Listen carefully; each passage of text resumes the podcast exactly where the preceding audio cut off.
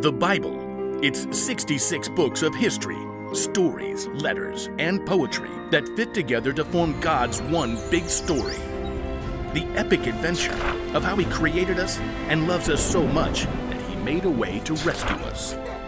As we travel through the Bible, from Genesis to Revelation, we discover people who met God and found their lives changed forever. And now for an amazing story, inspired by the book of 1 Thessalonians, chapter 5, verse 18. Ilsa sighed as she trailed along behind her mom at the grocery store. Can I just go wait in the car? Mom handed Ilsa a tiny loaf of bread to put into the cart. You need to learn for yourself what you can eat. Nothing. I can't eat anything. Earlier that day, Ilsa had gotten the food sensitivity test results back from the allergist.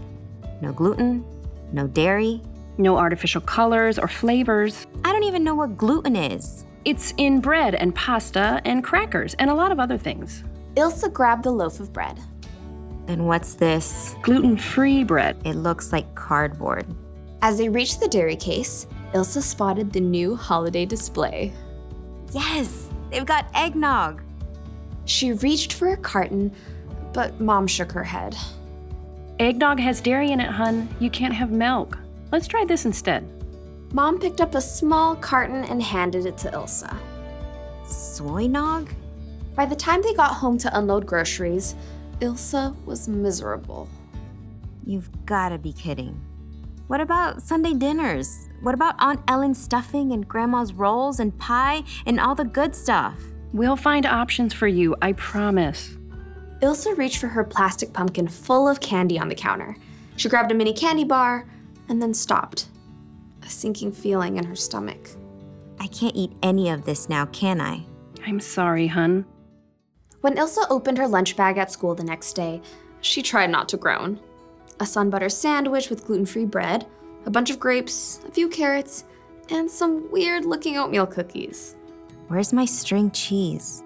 Oh, right. Ilsa couldn't bring herself to finish lunch. Her stomach still felt empty as she settled back into her seat at social studies, where their teacher, Mr. Mendel, dimmed the lights for a slideshow.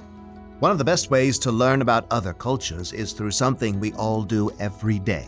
Any ideas what that might be? Like what we wear? Actually, I'm talking about something we do at least three times a day. Ilsa raised her hand. Eat. We all eat. Bingo! A famous photographer took photos of families all across the world, along with the food that they eat in one week. I want you to pay attention to the details. This first family lives in Great Britain. The first photograph included a family from the United Kingdom. The overflowing table of food included cookies and pizza. Mmm, pizza. Here's a family in southern Italy. The next image showed a family with three small children. The loaves of bread on the counter looked so fresh, Ilsa could practically smell the scent of baking bread. Ooh. This is Germany. The next image showed another table top loaded with food, but Ilsa could only focus on the container full of ice cream front and center. Yet another thing she could no longer eat. Her stomach rumbled. Here's a family in Bhutan. It's a small country beside India.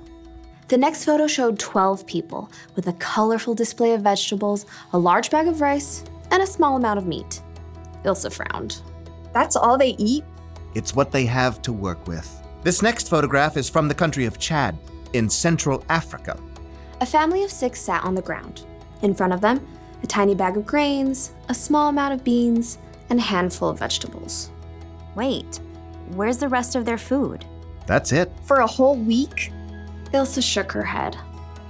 That's just. Ilsa, what are you thinking? I guess I knew that some people don't have the same things to eat that we do, or as much. It's just different. Seeing it. The colorful photos haunted Ilsa for the rest of the afternoon. She was quiet as she took off her backpack in the kitchen at home. You want a snack, hun? I've got some trail mix. I'm good. Ilsa pulled her lunch bag out of her backpack and opened it up. How was the gluten free bread? It was. okay, actually.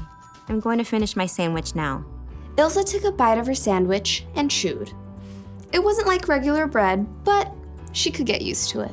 What's that thing Grandma always says before dinner? What thing? I don't. Before the prayer. It's the verse, like say thank you, whatever happens. Oh, um, it's from Thessalonians, I think. Mom checked her Bible app.